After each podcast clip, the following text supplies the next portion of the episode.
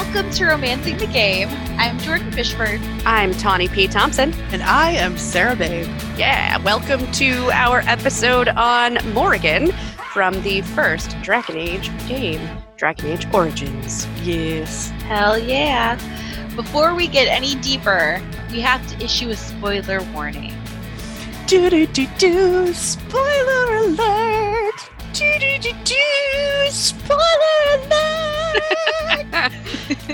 I can't wait to see what those sound like like later down the road after you've done like everything you can think of. it's gonna be great. This podcast will contain spoilers, but not about Sarah's future artistic stylings. Right. As is the nature of our discussing overarching plots and story, we'll be covering various plot beats about the game during this show. There will be spoilers on this episode. The warning has been laid at your feet. Continue at your own peril. At Yeah, your that's right. own peril. Your own risk. Yeah. So obviously, we'll be talking about the illustrious and wonderful Morrigan, uh, the human apostate mage, um, and witch of the wilds. Um, just to go into a brief plot overview of Dragon Age Origins, so you kind of know what we're talking about. It's set in the fictional world of Thedas and in the fictional kingdom of Ferelden during a period of strife and war. You are recruited into the Grey Wardens, an ancient order that stands against demonic forces known the as dark spawn. And you are tasked you are tasked with defeating the arch archdemon Archdemon. that commands them and to end their invasion. And Also known as the Blight. Very uh, yeah, let's just go. hard rock. Uh, let's go back over some information about Dragon Age Origins. Um, as Pretty a awesome. reminder, it was released in 2009, uh, and the Oh, light. God, that's like forever ago. I know, doesn't it feel so much longer ago? And it, like it kind of shows. Like now that I'm going back and replaying, I'm like, that is not a tree, that's a hexagon. Like the Brecilian forest in particular. Like, ooh, I wish they would do a um, a remaster. Yeah. Oh, please, please. Well, they're doing a please, I would remaster of, uh, Mass. Effect. Of the Mass Effect. Yeah, but Maybe that Dragon Age, Dragon Age next. Because Yes. technically Mass Effect came out first. it did by two years. Yeah. Um, but the lead writer on uh, on Dragon Age Origins was David Gaider, and the other writers were Ferret Baudoin, Sheryl Chee, Daniel Erickson, Jennifer Brandes Hepler, Mary Kirby, Lukas Kristjanson, and Jay Turner. Woohoo. And Morgan was voiced by the epic and lovely Claudia Black. Fucking Claudia Black Ah, is Yeah. amazing. I'm looking at her IMDb page because it's been a while since I've stared at her. And she's blonde now and still looks cool. And I'm like, what? Because Yeah. she's from Farscape. She's from SG1. She's done. She's I did not realize she had been in Xena, and I was like, hang on, just a fucking clock tick. Yeah. God damn it, that's exciting. Yeah, she's done voices in Gears of War. She's done Uncharted 3. Uh, she did Mass Effect 3, Admiral Daro'Xen vas Moreh, and Matriarch Athe- Ath- I was more completely ecstatic when I realized that she was uh, Shazza in Pitch Black because Mhm. I love the Riddick movies so much. Oh, and I was like, oh my god. Riddick.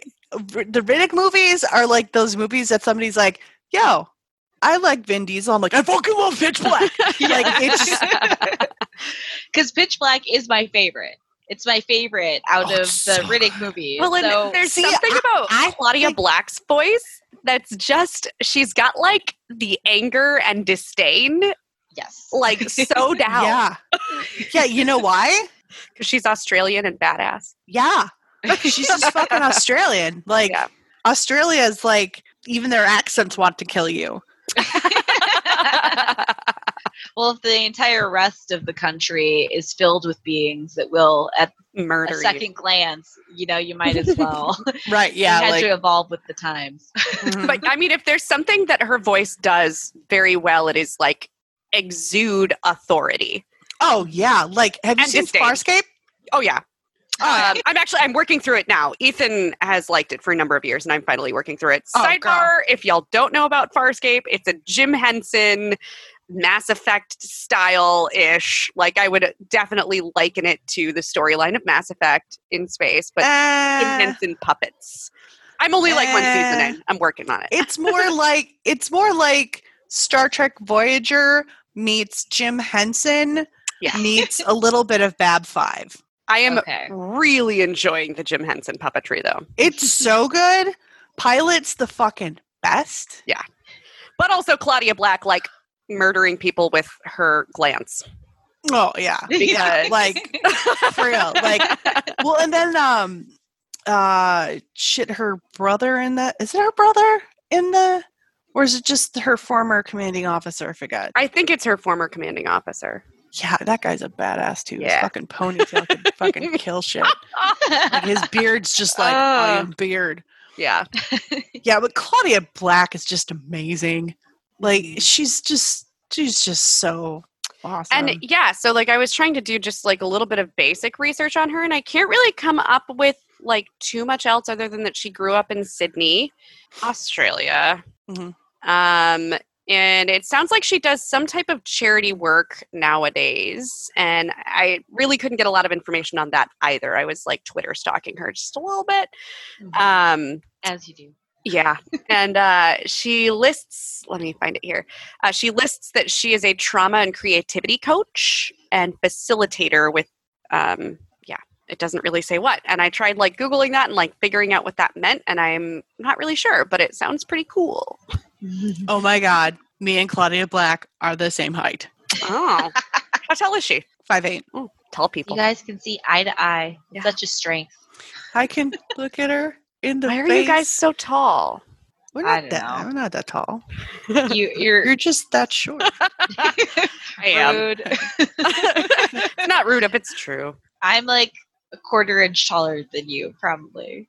Yeah. Depending. I'm on- five foot and three quarters of an inch, depending on the time of day, of course, you know, because you like shrink throughout the day as your spine like squishes. So, Speaking of spine squishing, Morrigan. yes. I oh my god. actually super don't love Morrigan as a character.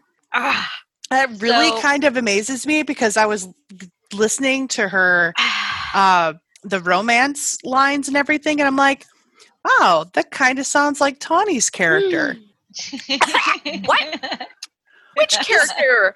What character? Just like the just like the awkward of why are you oh, um we don't I don't want feelings. okay, all right. I'll give you that piece. I will give you that like- piece. Not like bad. I feel like Morrigan's romance is potentially the most interesting in terms of background motivations that you unravel. Very the fraught. Like the entire romance is just fraught. Yes. Well, you've got to you've got to think. There's okay, a lot going on. More yeah. Girls got some baggage. Oh, Like yeah. Not thank wrong. God no daddy issues because Jesus, that would be awful. um kind but- of. I mean, But yeah, yeah, but the mommy she- issues are enough. right. Well, and you you got to think like she is she is the daughter of Flemeth, who, if you end up the playing, ageless witch of the wilds, she's also revered by the fucking Dalish. and Like- the Chasind, and the yeah. Yeah, uh, uh, There's a lot. Like I think Asha um, Belinar is what they call her. The Mhm. elves call her that. And you so you find out like through all of the things that Morrigan tells you, and if you play through the rest of the series, you find out that Flemeth is a fucking badass.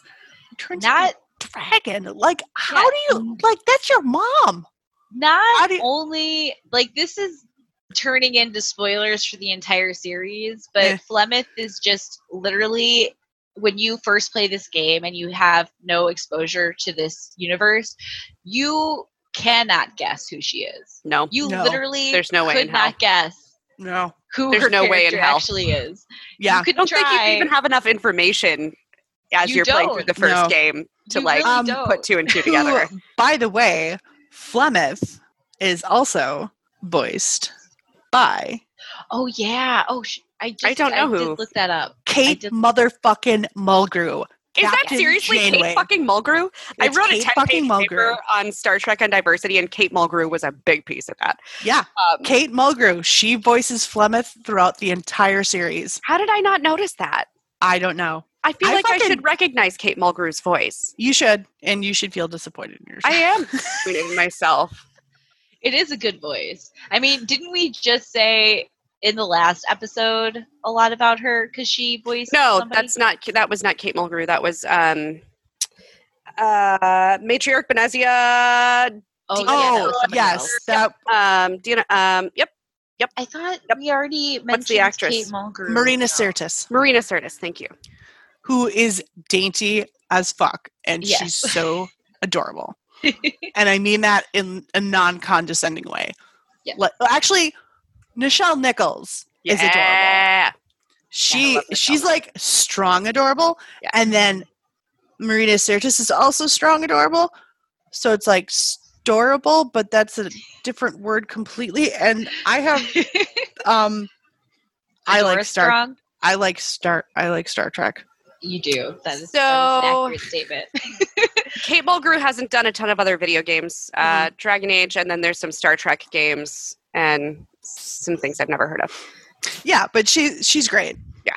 Um, and Flemeth, like Flemeth, like your mother is literally a legend.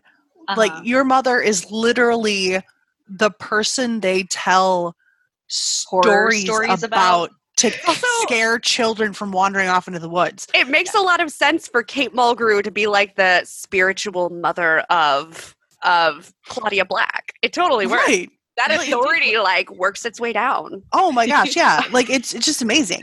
And like you find Morrigan has been raised in a swamp, basically the, Korcari wilds.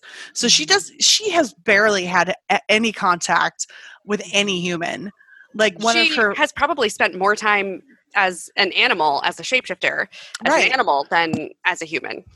Yeah, because she can she spent time as a cat, spent time as a wolf. So I mean she really she yeah she just she's so n- removed from this current society that she she talks different from everyone else. She mm-hmm. logics different from everyone else but mm-hmm. it's all you know dependent on where she came from. She's mm-hmm. a very interesting character. Jordan, how does that make you feel knowing that morgan could become a spider at any point? I try not to think about it when I'm not playing the game, and it's a very useful ability for her to throw out at enemies. but oh are you are you scared of spiders sweetie I am not afraid of anything. I just feel uncomfortable when when we lived together, I was the spider killer. Oh, when okay. I'm surprised at their proximity. Let's put it that way. okay okay no it's cool it's cool Like, can we walk lived past together, them. I was the spider killer. okay I um, can live around them. But I was going to any- say, sorry. if it ahead. helps any brad is the spider master he takes them and gets them outside See, So- that's it's a good thing to be. I can do it. I live by myself. I'm a grown ass woman that can yeah i believe help my you. own spiders. i know you. However, I don't prefer them. I will also point out that if I get startled by a spider, like it's over. Um, yeah. it's when see the problem is I had several experiences where I would turn my head to the left and a spider will just have hung down from bare ceiling on their strand of silky Silk. yarn and just at my eye level where they couldn't have been going towards anything except for my body and I don't fuck with that. I'm like no thank know, you. may- maybe they were just trying to say hi jordan maybe they're just trying to say hi I needed to do more jumping jacks growing up, is what I'm thinking about now. Because they would not have done that if I was waving my arms awi- around wildly in the air. could be but uh so morgan yeah Morgan. I was going to turn say a into a couple things. Yes, she can do that. I was going to say a couple things about her mannerisms because I love her a lot. And I was doing notes as I was um, going through her playthrough in Dragon Age and her, um, you know, romance. Um, but for a character that tells you within the story that her interactions with humans were literally her experimenting on how to speak to and how to Manipulate. not n- not only manipulate but also how to come off as normal. Yeah. Uh, like she talks about that's a how- form of manipulation. Well, Yeah. yeah. that's then all of us manipulate Tawny. I mean, yes, absolutely. You're not Yeah. wrong. But so it's her learning how to be in a human society because she did grow up in bumfuck nowhere Korcari Wilds in a hut in the woods with the only person that she knows is her mother. Listen, Which I'm not saying you hear a banjo every time you go to Flemeth's cabin, but ding ding ding ding ding ding ding ding. You really that's do. really hard to play, by the way. Um, but her speech and her mannerisms are super flowery and she speaks very formally Yes. and like properly not necessarily politely because she's definitely not always nice to you Mhm. but it's always like very formal, which makes me feel like most of the language that she learned was probably from reading mhm. Yeah. Or sure. not so much in conversation with her mother because her mom talks kind of normally like you Yeah, don't Flemeth see is the a same- little like when you first run across Flemeth, um, when you're in Ostagar and you go out to find the Grey Warden treaties. Um, and yeah, I mean, I guess we could just start going through her storyline. yeah oh that's probably a good call Um, so yeah, uh, Duncan, after you get uh, taken by the Grey Wardens, uh, sends you out on a quest to get uh, Darkspawn blood and also these Grey Warden treaties that have been hiding in the forest for apparently thousands of years in a chest in an abandoned fort. Um, Listen, we don't judge how Yeah. you store your paper. I mean, just it seems like they wouldn't even last even in a really nice chest for a thousand years. There They're probably magic, made of flesh. Yeah. there is magic in this universe. So I I feel I'd give them the benefit of the doubt that either the treaties are magic to not decompose, or Maybe. the chest that they were kept in was magic. Fair point. to keep them safe. I give them the benefit of the doubt because there is magic. Yeah. Uh, regardless, you find the chest wherein the treaties did lay. Uh, and instead of finding the treaties, you find Morrigan, who is incredibly condescending to you. Oh, Um, for sure. And then Let's just say her entrance though is It's pretty great. fantastic. it is really like, dope. you're in this cutscene and you're like looking at the chest and you're realizing it's not there and all of the pc and npc characters are looking around like huh what where would they have been? And you just hear her say well well. And then like she just comes in and starts like, shit talking you all immediately yeah, it's Oh, like, Instantly well, was like, I'm going to love this person. yes.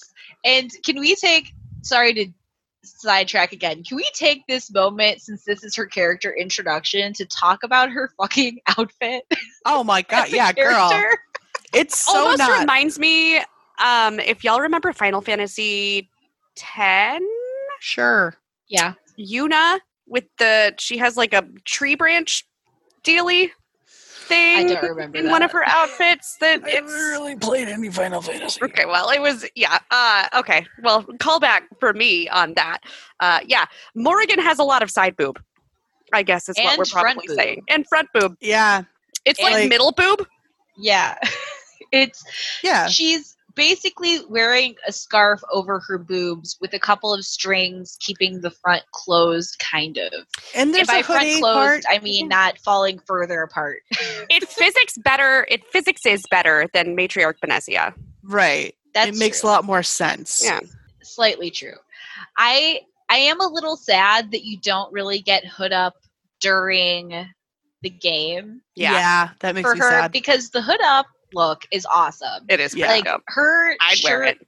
type of thing has um like feathers on one shoulder and then it has this really dope hood that has feathers on the top which i'm gonna say the only mage hat that i like in this entire game Hide hat. Boom. yes I think the interesting thing is that like so Morgan has grown away grown up away from the male gaze. Like so whatever Yeah. she's wearing is not however, I do Kind think of. that this outfit is a little bit male gazy. it is 100% male gaze 'Cause because it's her not- mom's wearing a full fucking dress when you Well, meet and it- her does not make sense for the life which she lives, in which, No. like, you would think having something a little more rugged and a little more um, utilitarian would make more sense. Yeah, like you live in the woods, man. Yeah, You ever crawled around in the woods, like in a swamp? I have. Like, like wet. And you don't wear that. yeah, you wear polyester because cotton stays cold and does not dry. Well, to be fair, I don't think. I know polyester Universe probably didn't exist. didn't really happen regardless, here, but like, You're covering up as much as possible because mosquitoes, because sun, because like whatever, Yeah. and you're wearing fabrics that can be washed regularly, yeah. yeah. easily. So while the design is hot and the design is badass in like a sexy way, in terms of actual wearability by a, a human No woman, sense. That's a no for me, dog. Yeah. That's like a going out outfit. Like I would wear that to a bar when I was thinking about picking someone up, which you know I haven't done in over a decade, but still. like the pants were cool, is why I'm kind of mad. The necklace is cool. Like Yeah. it's a big, chunky, like golden Mhm. thing. The pants are like a whole shit ton of buckles and boots and like fur, but you know, just no shirt, even though she's wearing full pants. It's just an interesting. you know, And the- maybe it's um maybe it she is wearing full clothing but uses her witch powers to look like that an illusion.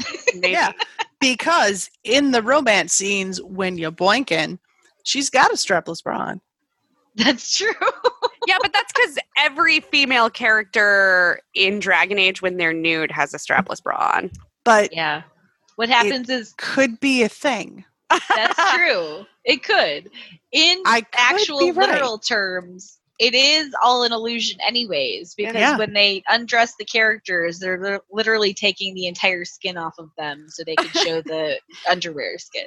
Yeah, I would also mean, say that the and this is another callback, but the skirt pants remind me of Lulu from Final Fantasy X. So I Oh, guess maybe yeah. Morrigan is just very Final Fantasy X like in I can see it Anyhow. I can see it. Sorry. But to get back on track, yes, then she comes and makes fun of you all as well as like really being mean to Alistair. oh, oh responds I, well I have to polite say her. wait i have to find i have to find it and i because i have to say it because it's my favorite line in the entire game I know. Now have a dog and Alistair is still the yes yes yes yes say. I thought you were going to say, uh, oh, the one that leads to Alistair saying swooping is bad. bad.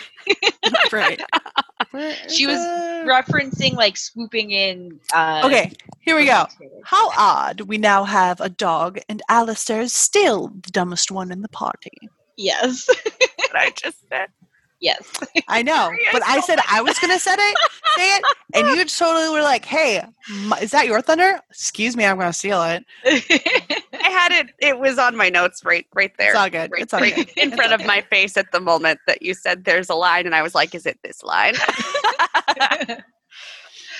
Luckily, from there, after they've been mean to each other, um, she And if- brings you back and you meet her mom. well, and if you're polite to her, she like kind of tones cool. it down just a little bit. She's like, Yeah. "Oh, okay, you're not going to be a dick.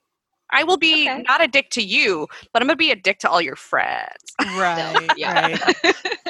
Which at Which the I can time you're respect. just surrounded by a, a you know a bunch of bros. Now she's not in Dragon Age 2, right? She's referenced, but she doesn't appear. Correct. Oh, yeah. She's referenced in like very specific scenarios. yeah, Huh. But man. That is interesting. Yeah. So yeah, she takes you back to Flemeth's hut to get the treaties. Um, Which you do, and yeah, and Alistair is super rude the whole time, which is because he is. yeah, He's a Templar. He can Yeah. tell they're mages, Yeah, which makes him very nervous because you Mhm. know he's still harboring that uh, Templar prejudice. yep. Um, I mean, to be fair, he was kind of a shitty Templar. I don't think he ever he never became a full Templar, so No. that helps. No, he did. No, Yeah, he did. I don't think so. no, I did. because before the He never took his well, vows. Oh, he never. Yeah, he never got addicted to delirium. That's Exactly. right. um then you guys kind of go back and do your whole horrible Ostagar massacre thing. And Mhm. Flemis, Flemis, Flemith swoops down and saves you guys off of the top of the tower where you would have been murdered horribly and probably consumed by darkspawn. By that awful ogre. Yes. Which they throw an ogre at you so early in the game. What the fuck? Do they, do they do that in freaking? They do that in Dragon Age 2 as well. yeah. They do. They do do Yep. that. And it's always like, what the hell? Yeah. Oh my god. Sometimes it do be like that. But I did I did when you then wake up in Flemeth's hut, and this time when it happened, I was like, "Damn, her hut is actually really big really for big. just Mhm. being like self-made out in the middle of the wilds." Like, Yeah. but also, I as know- far as you know, she she's been living there for hundreds of years. So Yeah. yeah. Well, you think depending on what Morgan tells you later, that's not necessarily true since Yeah. they've been moving around the uh, the wilds to that's keep true. That's true. the Templars from finding them. At but, that point, um, you'd think they'd have like a yurt. But anyhow, Go Is that- that how you Erebor, like the Dalish people. I just feel like a yurt would be something that would like like allow you to move around easily and like still be like a semi-permanent style of housing. But what if you Anyhow. have to? What What if you have to yeet the yurt? You could eat a yurt if you tried, because that's the whole point. Uh, anyways, that's when you finally start getting some one-on-one conversation time with Morgan because she reveals that you know she helped nurse you and Alistair back to health, um, and then letting you know, like she answers your questions about what happened at Ostagar. She lets you know if you ask her about it that um, Loghain just completely quit the field and abandoned the king's forces and the Grey Wardens to be massacred. Um, tells you Alistair is not taking it well. Kind of Um, rudely. She does add. pretty rudely. um, and she tells you that her mom wants to talk to you. So then you kind of get into the whole Morgan's mom wants you to take her on your quest to defeat the Blight.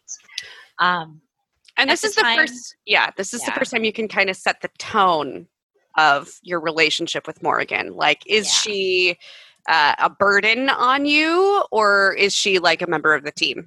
I usually choose to be really nice to her Oh, same. me because, like, you know, why be mean?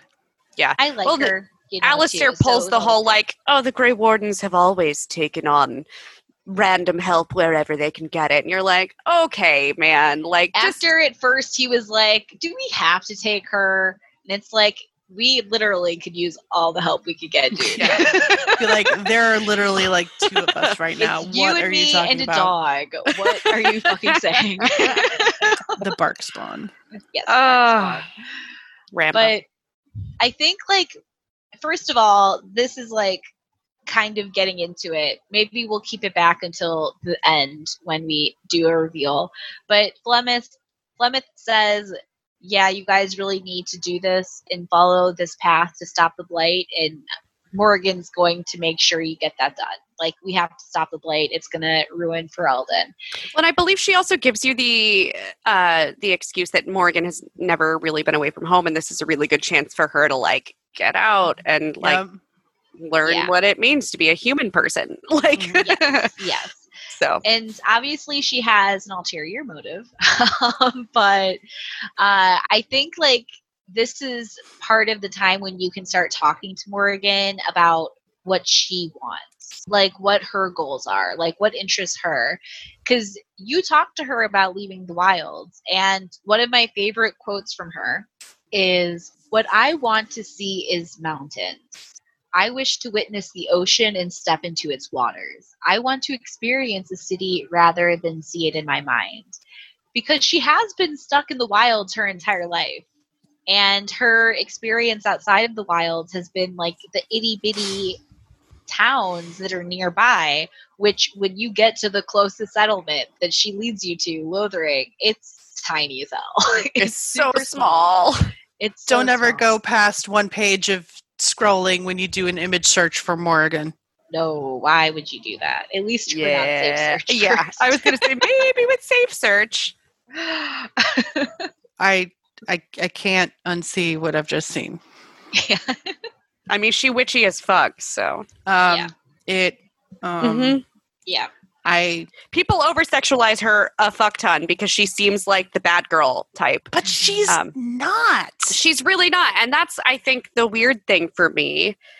Uh, and one of the reasons that I don't necessarily, I don't feel like her character is really fully fleshed because she's so hot and cold. And like from the start, she's kind of disdainful about almost everything. Eventually, you get her to crack open a little bit. And even if you're just being her bro, like it's like you kind of come to understand where she's coming from. But now that I've watched all of the romance stuff, she becomes all like mushy and marshmallowy and gooey. And So here's the thing that I have always had like the reason I find her so interesting is because her viewpoint on the world is so cold and pragmatic because of the way Flemeth has raised her. Because her mother is also super cold and, pra- and like pragmatic, as we'll discuss with why she's had so many daughters um, and how this centuries old uh, woman has been able to stay alive for so many centuries.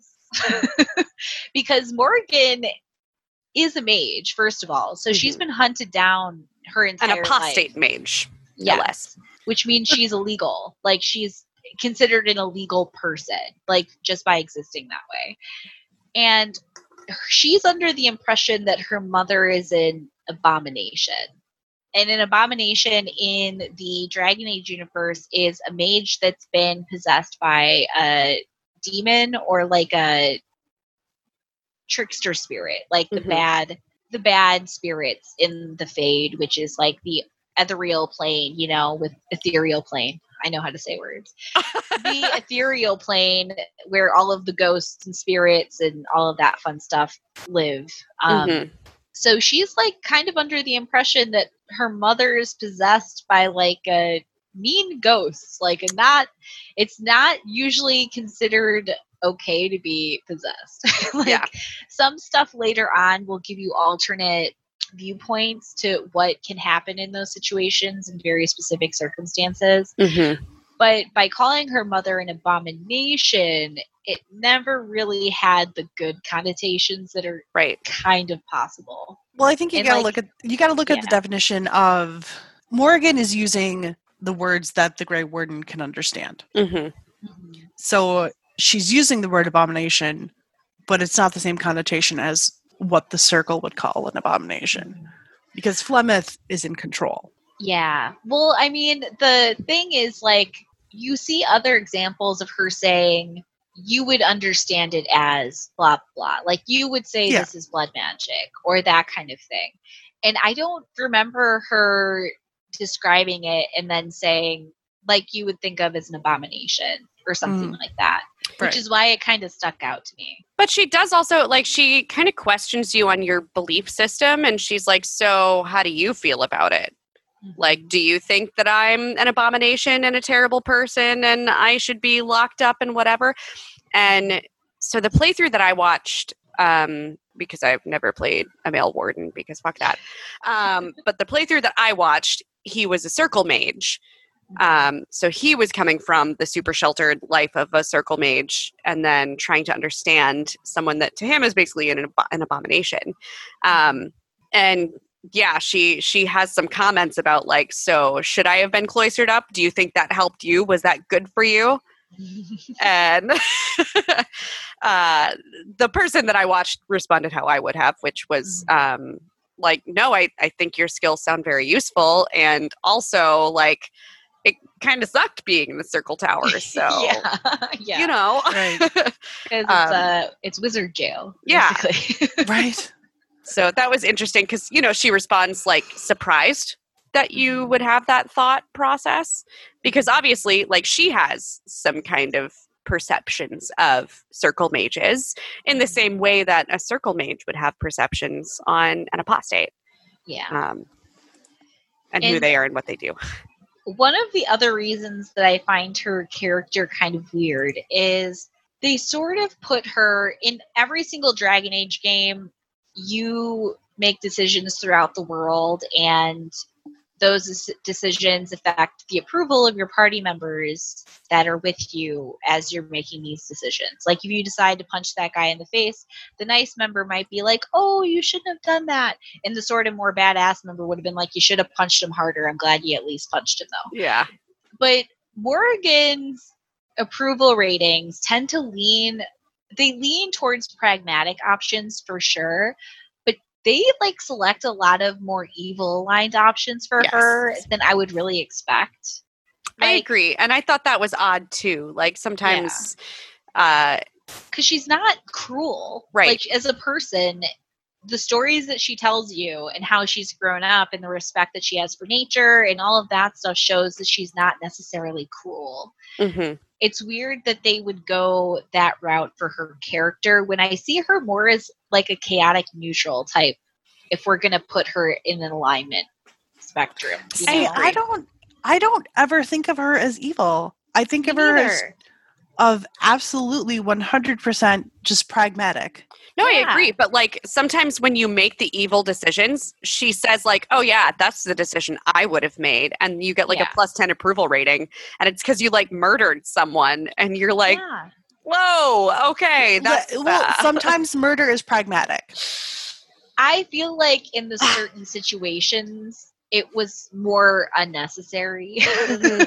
Or You like if you decide to spare some, or uh, the first time I remember this happening actually is when you first get to Lothering and there's all the bandits on the road that are like ex- extorting um, the people who are running away from all the shit that's going down in Ostagar and the Darkspawn.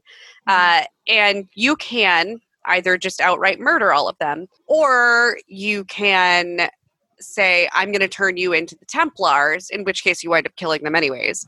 Yeah. Um, or you can say, get the fuck out of my sight and never come back here again.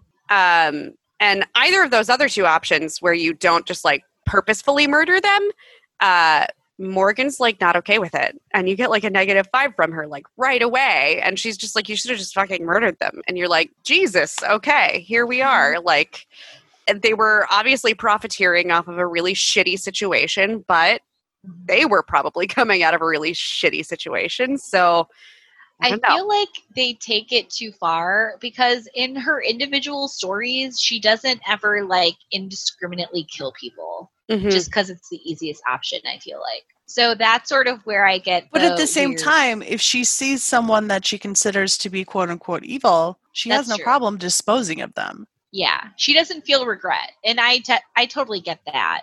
Like there are some where I'm like, yeah, I can see why Morrigan would feel like that. But some of them are like cheating people or stealing and doing that kind of stuff. And stealing is something I know she doesn't have too much of a problem with. Mhm. She's definitely done that before. Well, she, yeah, she's had to. She grew up in the wilds. Well, but even if, um, like, when you're trying to free Sten in the first place, and as a warrior, like nine times out of ten, my uh, my rating for convincing people of shit is not great.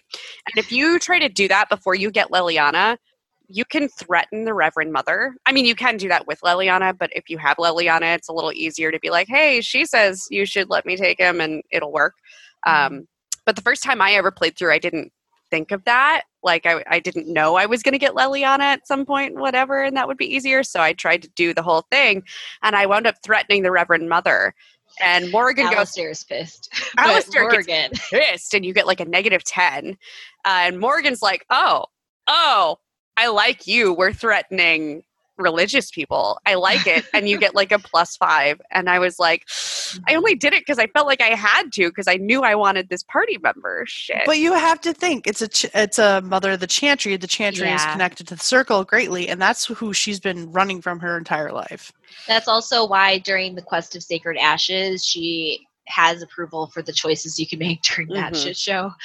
Um, but for some of them, like dealing with the dwarves and like that kind of stuff, I don't know. I figured her pragmatism would include stuff more along the lines of persuasion than Mhm. just straight up aggressiveness than I sort of saw in the game. However, that aside, her character, like Tawny said, is very hot and cold because there's a lot going on in the background that your character isn't made aware of immediately. and Yep. you know, some stuff Morrigan learns about, you know, as time goes on. Because Well, 'cause you can pick up- um, Yeah. her mother's grimoire. Yes, I was about to say you Yeah. do some fun quests, and then she tells you there's a grimoire in the Circle Tower. You pick it up, you give it to her. She's very shocked and pleased that you did the side quest that she mentioned because she has no faith in people. So you actually complying with the request that she gave you um, made her happy, which is really sad. Mhm. um, it's really sad. yeah, yeah. There's like there's a lot. Well, you you during your conversations with her, you find out that she has like a need and she likes things and she wants things and her mother is so desperate to protect her and sort of keep her secret and be obeyed that Mhm. like at one point Morrigan steals a mirror That's exact. I was going to say the scene where she, yeah, yeah, from a noble lady that was traveling on the road. Uh, she snuck in there, stole like this very pretty bejeweled hand mirror that this really wealthy woman had, and secreted it away back to their home. And Flemeth found it and was pissed because she was endangering herself. She was still a young child, and she smashed it. Like she Mhm. just In smashed it her. to teach her a lesson. To Yeah. teach her a lesson, and like that scarred Morrigan. Like she can't have nice things. Like it'll be get taken away from her. I mean, I remember when I was about like five and my sister blamed me for eating all of the cookies when she clearly lied about it. And for reference, that was over 30 years ago. I'm still pissed. That's fair. Like, yeah.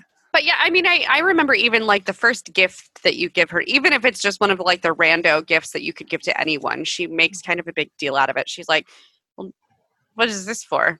And you're like, oh, I just, I mean, I, I thought you might like it. She's like, "What do you want in return?" Right. And You're you're like, like, "We yeah, just wanted I to give you something." I thought you might like it and I had it, so I figured I'd give it to you. So it's yours now. Cool. Mm-hmm. And yeah. And it freaks her out because Mhm. sh with her interactions with her mother, with her training, with her experiences with other strangers that she's met in the world, every interaction it's been a give and take. Like, I'll Mhm. give you this because you're going to give me this, or you're giving me this because you want me to give you this. So these lessons have helped make her the pragmatic, self-serving person that she is Mhm. because she knows that if she doesn't serve herself, nobody else is going to go out of their way to do it. And Mhm. in the wild, like it is sort of a you have to hunt your own food. You have to go and do this thing. And she grew up in practicing wild shape where she took animal shapes and understood them and fended for herself. And, you know, sometimes to get something, it has to be at the expense of others.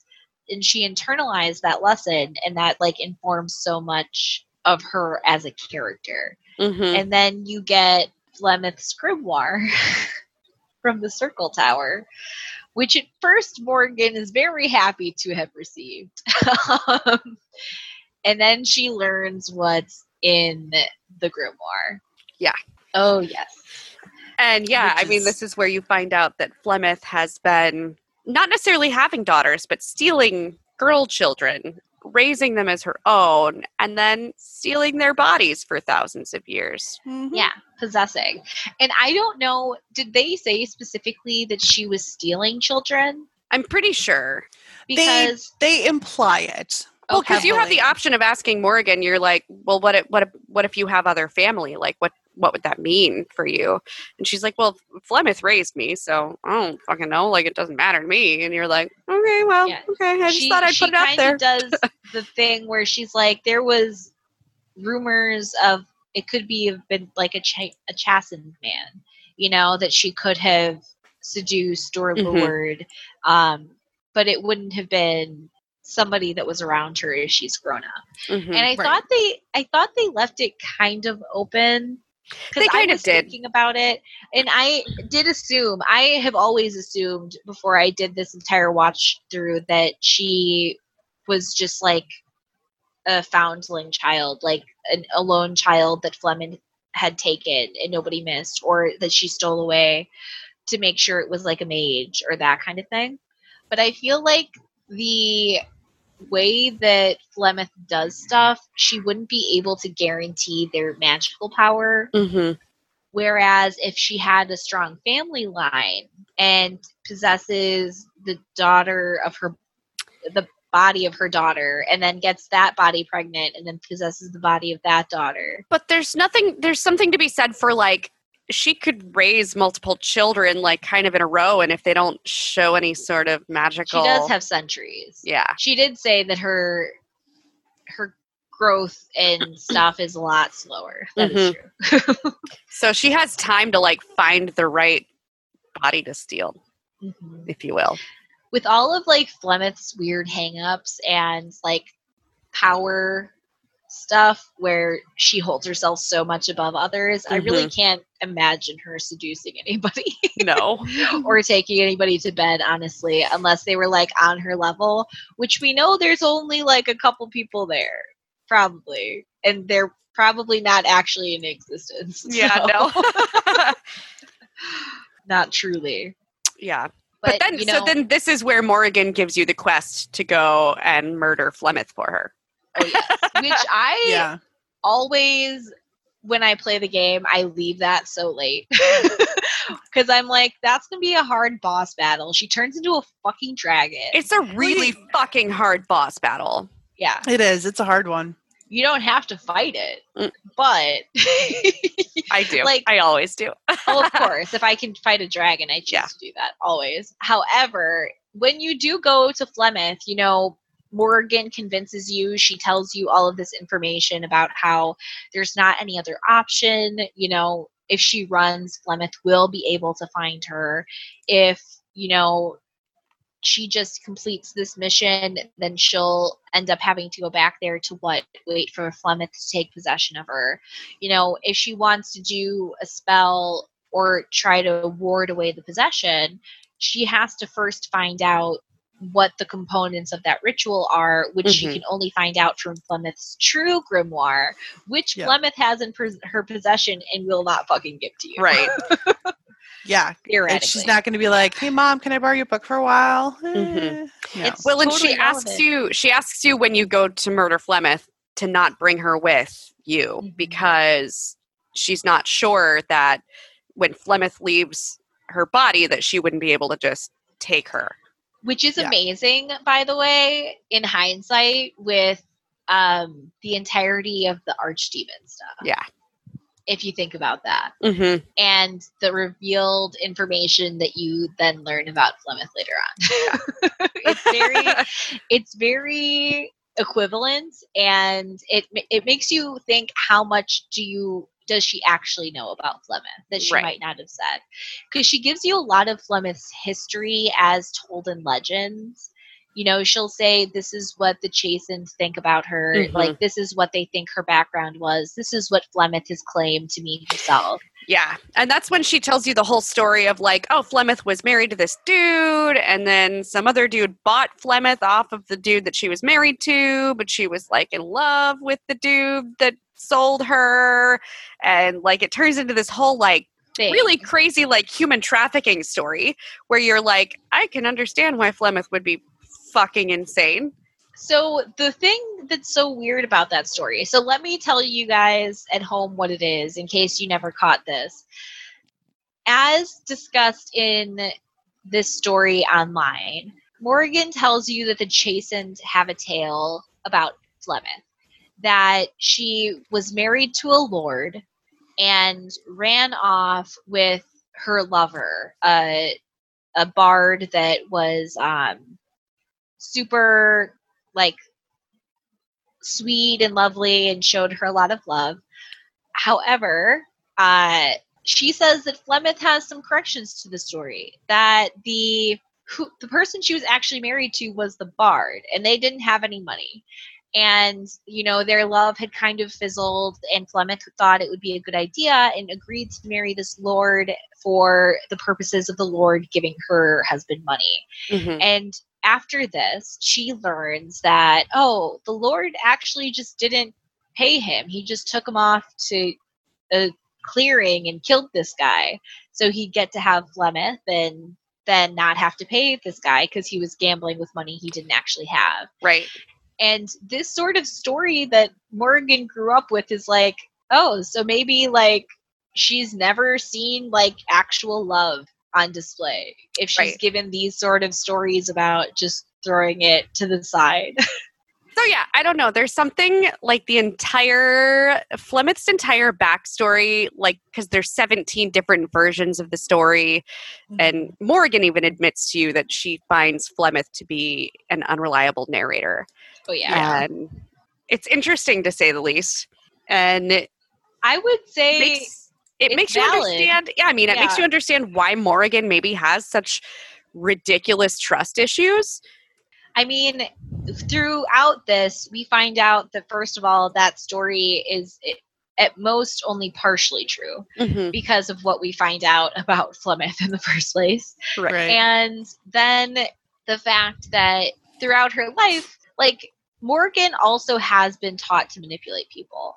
Like, as we mentioned slightly earlier, they used to move around the wilds pretty frequently because Templars would occasionally come in to hunt the witch and witches of the wilds Mhm. and that would cause them to have to run and hide. And Flemeth would use her to lay traps. Like she would put her as like a Bait. Bait, like a unsuspecting, scared woman or girl. Because I'm sure For this the happened when she Templars, no less. Yeah, Right.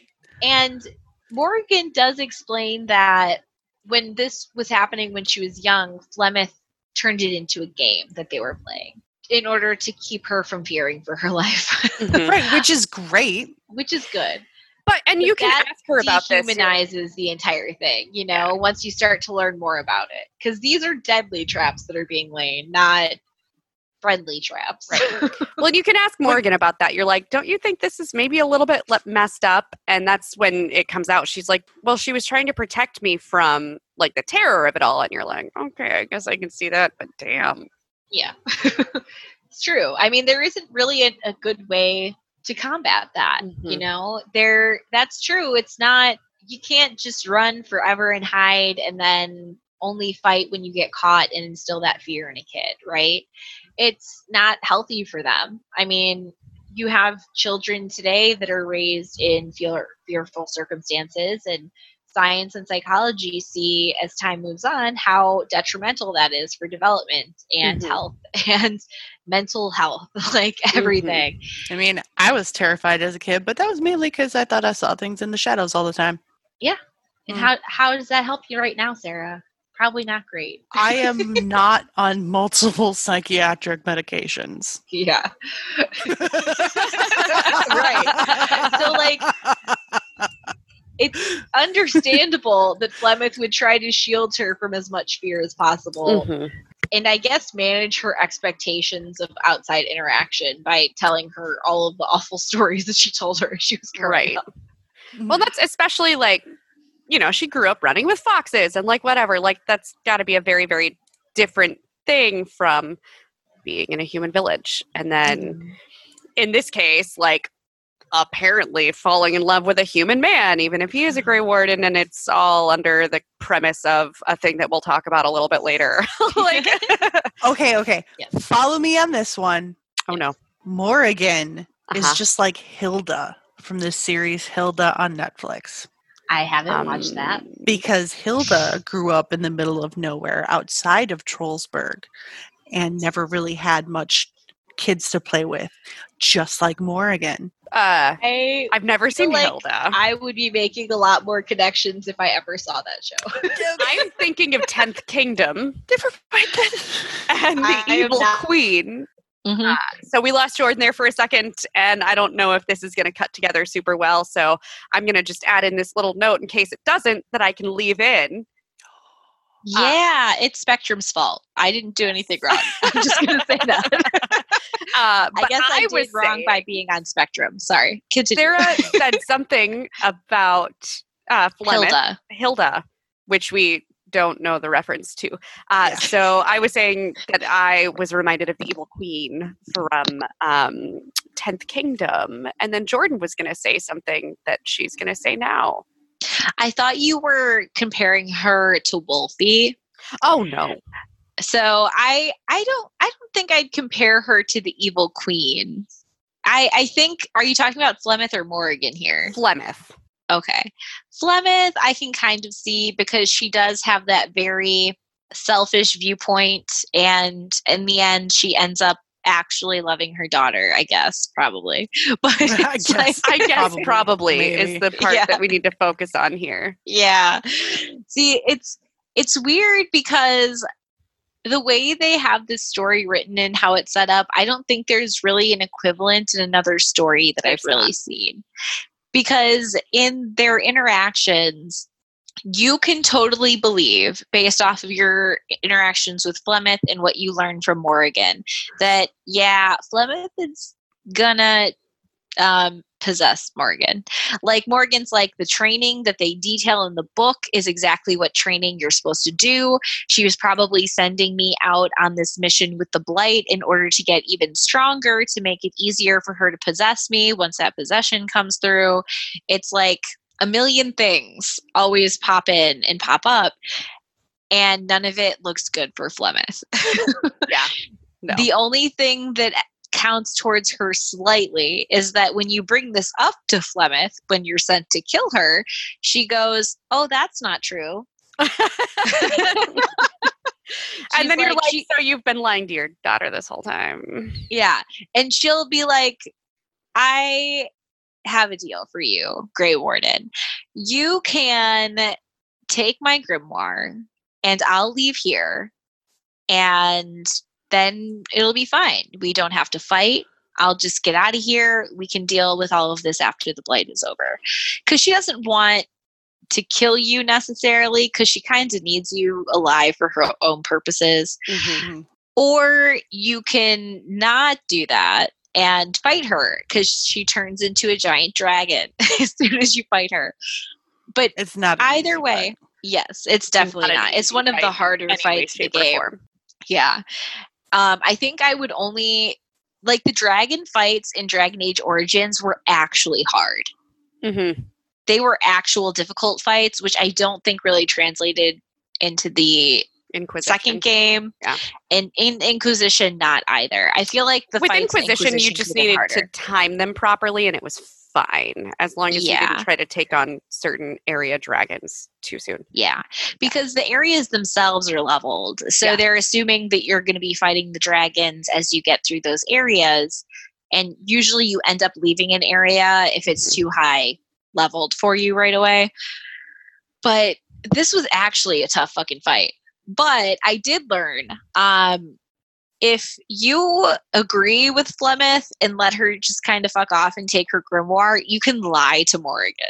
Oh yeah, you can. you can come back. Oh, and be like, yeah, yeah, I totally killed her. I she's super dead. Like she's the deadest that she could possibly be right now. Which is so shitty. I can't even bring you back the ashes because those are dead too. They're dead. yeah. That's so shitty, like to even think about because Morrigan does have such trust issues. Yeah. Um, Yeah, Yeah, and she is a pretty honest person. mhm. Like Mhm. for all of her flaws, she is very honest. yes. And like you might not like what she says, Right. but she doesn't care. She just says it unless she's trying to manipulate you. And Yeah. since we're talking about her manipulation, we kind of passed over this, but She's this so is also there's this quote that she has that I love that I'm going Are you going to say my favorite right quote? now. I think so. Yeah. Do you wanna say you it, said Connie? my favorite quote. Oh, you're going to give her the option? I did give a quote earlier from Morrigan, so I'm willing to mm. pass this one off to Yeah, Tawny so well, she can This- do I mean, without a doubt, Hope this you was my it. favorite quote. Sure. Hope Yeah. you enjoy it. Have fun with it. I mean, would you like to say it? Do you know what it is? Nope, nope, it's all right. It's because you don't have it in front of you written down. Nope, it's fine. I'm okay. Uh, men are always willing to believe two things about a woman one, that she is weak, and two, that she finds him attractive. Preach. Yes. I fucking love that quote. She Such said good it, and. I was like, "Yeah, that's true." like it's Morrigan is such a refreshing character for me in a role playing game because she gives zero fucks She's about honest. the patriarchy. Yes, because she wasn't. She grew up with a crazy psycho older woman character as the only like authority figure that she knew Right. that she respected. Like- that's why I find it such an odd juxtaposition when she goes like so marshmallow. Like no, see, that's the thing. Like that's what Mm-mm. happens when you find out you have feelings. And I ah. think this is a good time to transition into romance Morrigan talk because Yeah. we Right. focused a lot on her plot, Yeah. Like but it's true. I Yeah. love. She's really sweet to romance. Like I- she does. I she- liked it when she was like like witty flirty and like oh let's make fun of each other flirty so as soon as she drops that and goes into like oh i'm just a girly girl marshmallow i didn't like that it felt like a departure from her character it felt like I don't feel like she Really? went girly girl marshmallow as much as you're emphasizing it because she No. it felt she was- marshmallowy. she was very romantic, but she never she was never at any point as sweet as Leliana. You know, I like give you that. she had softness to her, but I don't think she was ever on that same sweet level. right. You know, i mean i'll give you that but like my Yeah. entire opinion of Leliana's romance is that she's made of sugar like yes, that is true. She Yeah. is. I think like what I liked a bit about Morrigan's is she's pretty open to it in a casual manner right mm-hmm. out the gate. Like she approaches it as, you know, we're just like working some things out. This isn't like any feelings. We're just being pragmatic. It's something Well, we it's- both want to do. it's it's not even like oh we don't it, it's a very distinct declaration that she does not need your presence mhm. yes. Yeah. which i mean i may have said that to people in my life before Mhm. so. it feels a little bit like on the other side, like if, if you're romancing Zevran, he takes things real light and casual at first, Mhm. but almost right away, like after you casually boink Morrigan, the question comes up like, so was this a one time thing or like Mhm. what? Um, and she get that's when she gets kind of cute awkward, which I appreciate. Yeah. that. I get that. I understand. Um, but yeah. because then it's opening up. It's like actual intimacy Mhm. that she's not familiar with because Zevran has been around people. He knows how to play with people. Exactly. she doesn't. Like she's not used to actual affection which you start to show her once you start the whole romance thing i feel like. So it's her not wanting it because she's not sure how to respond to it and how she wants to respond to it but she does want it because it makes her feel good and she likes it and as you do these plot things in the background she becomes more trusting of you Mhm. and she's more able to trust your intentions and not wanting to trust that you actually feel this way because of the secret project Flemeth gave to her when she sent her off the, on this quest with you, you know? Mhm. And like all of this time, you know, you give gifts, you flirt, you do all of this sweet stuff.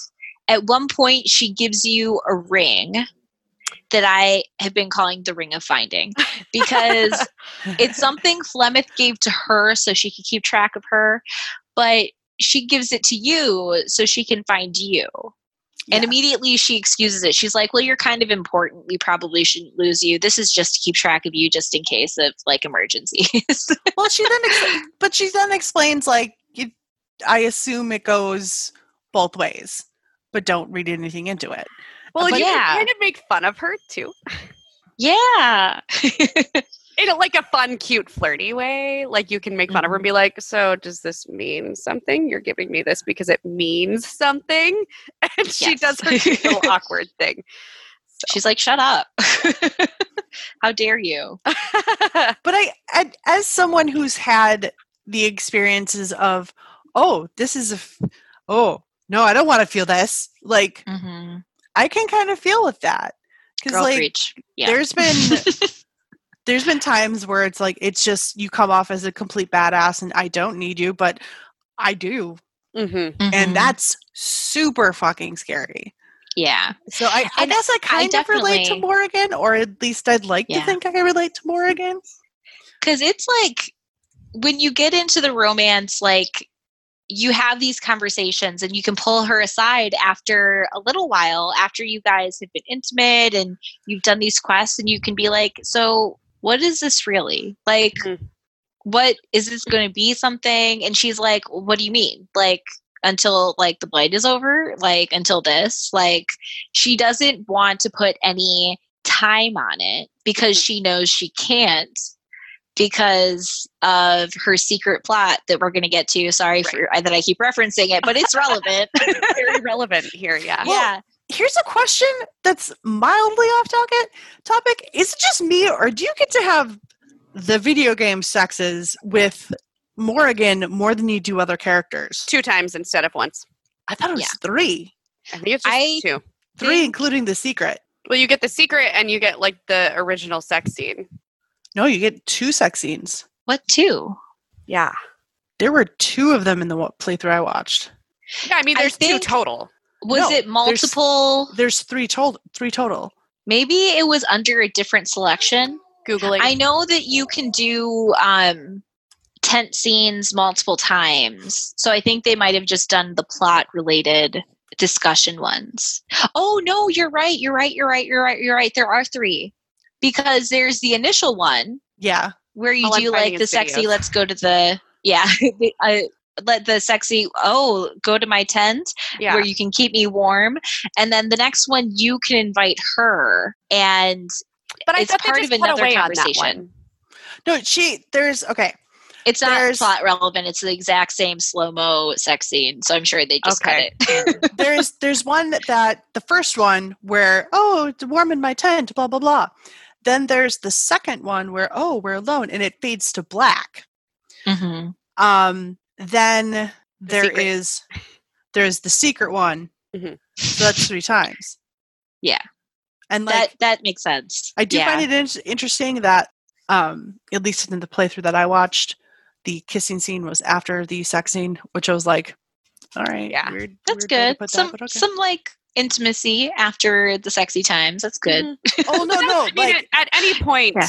I- in any of the romances, if you talk to the person, you can be like, "Oh, let's go to my tent," and you get a kissing scene. Like, no the- it was it was a plot Yeah. relevant yeah. oh, that one. Yeah. Yeah. Okay. Yeah. So there's like all of this weird stuff going on with her playthrough, and then you can ask her about the actual like intimacy and love that you guys might have for each other. And that's when it kind of goes downhill. She does Mhm. not like that shit. She's like, um, no. Yeah. Like, I don't, this isn't a good idea. And you can talk her into it still kind of a little bit. You can be persuasive and answer correctly and it doesn't break off. Like Well, the that's, pretty, that's a pretty doesn't. explosive scene too. Like she gets Yeah. like really crazy about it, and at the time, I don't think like you, You get really it? know why. You're just like, Yeah. why are you being like this? Like, what's Mhm. the big Well, deal? And there's the because there's are you are you guys talking about the one where you're asking her to come to your tent and she's like no?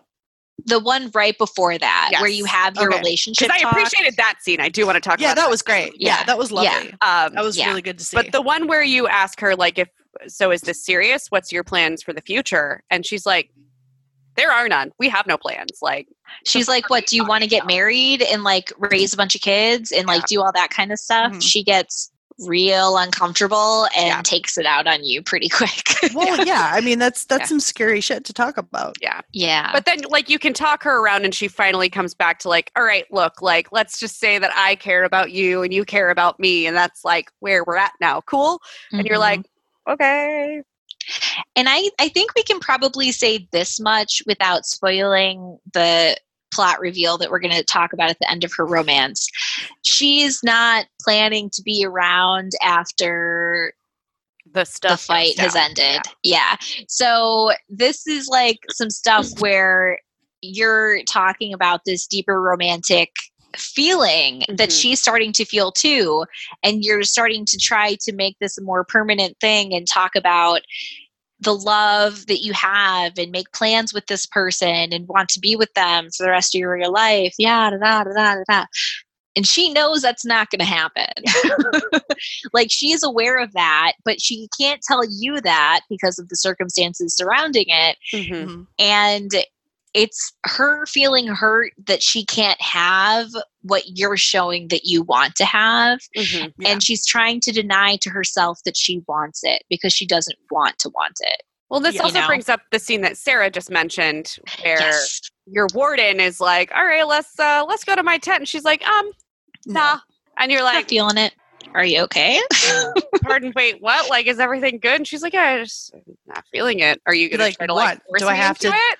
Am I Yeah. am I like your pet that will just jump when you say jump? Like, no, girl, back off. And like, yeah, obviously you can play your warden a couple of different ways at this point. Um, yeah you can always be a prick Yeah. but i Yeah.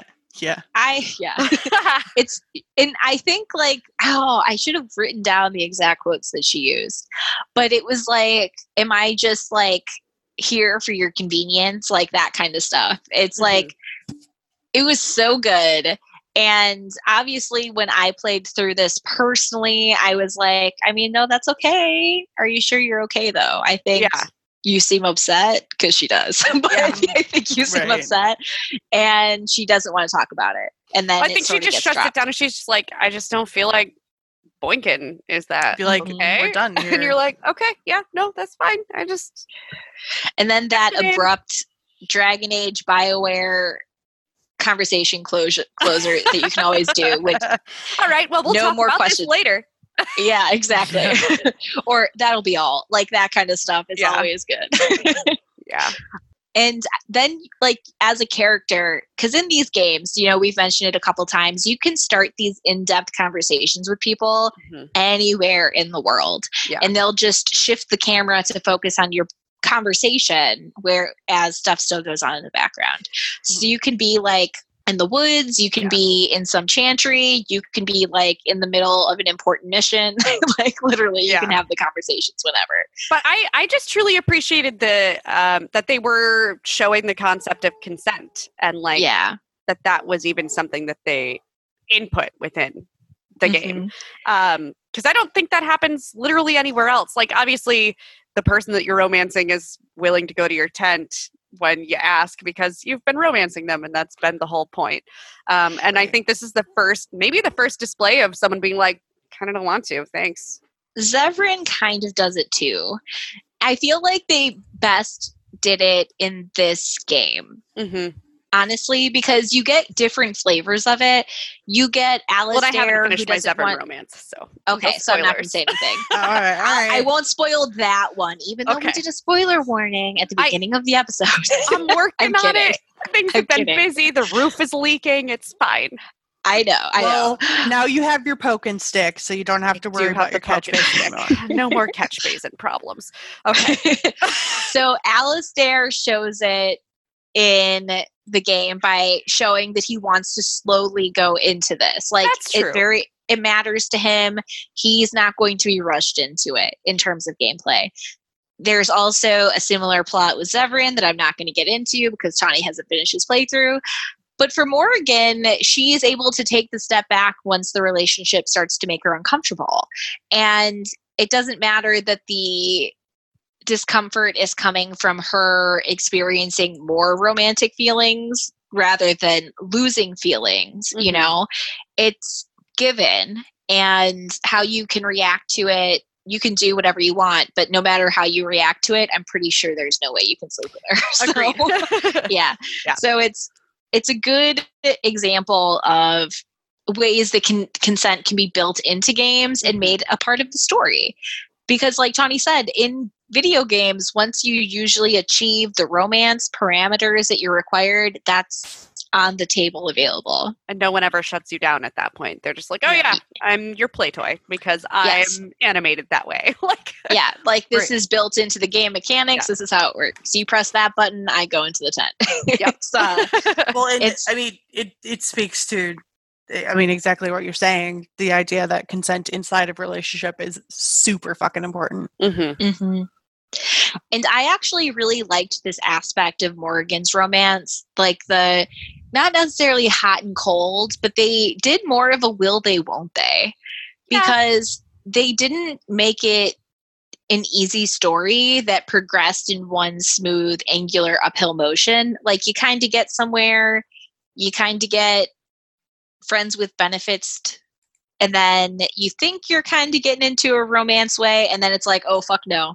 I'm making hand gestures. I'm sorry podcast listeners that you can't see. It um, and then it's a roller coaster hill down and then you can have another conversation with her. You can say hey i just want to have a conversation to make sure we're okay.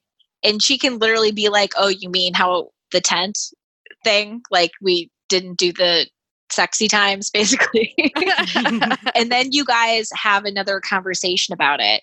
And this was my favorite conversation between them and her romance, honestly. This conversation, she's talking to you about her feelings and how she's uncomfortable that she wants to be with you and that she feels affection for you and she doesn't like the dependence that she's starting to feel on the feelings she has and your feelings. Mhm. And Morrigan takes that moment to go, Hey, tell me you don't want this. Tell me that you don't want this so we can stop because we should stop. This isn't something we should be doing. And I mean, I'm guessing if you're crazy, you can take that moment to be like, yeah, we can stop this, blah, blah, Mhm. blah, and break the romance. But when you do the romance answer of, I love you though, she's pissed. Mhm. She's like, you, how Are dare you? Yeah. Yeah, she goes off on you and she's mad. Like, she's mad. She's like, why would you? She's upset that she can't bring herself to end it hmm because she could. Well, I It's think this the is before she's looped you in on the plan. Yes. Oh, yeah. It's definitely before then. Yeah. Like, she's upset because she can't tell you the things that she knows at this stage, and she Can- can't can bring we- herself. Can we now get to what she knows? Yes. Yes. Because Yes. Yes. yes, yes. I'm getting a little anxious now. Yeah, I know. Yeah. We've danced around it so much. Yeah. and I'm not sure why. Because it's drama. If they It is. don't It's know very what it is, I don't want to ruin is it, at the very beginning dramatic. of the podcast. because at the end of the day, you have this conversation and she's mad, and you have the option to pair it up, but you eventually get to the final battle and meet the Grey Warden, Riordan, who has been sent, and we've mentioned a couple times, but he's been sent to help, first of all. And second of all, the Grey Wardens know that in order to actually kill an archdemon, you as a Grey Warden or a Grey Warden attending the battle must die. Mhm.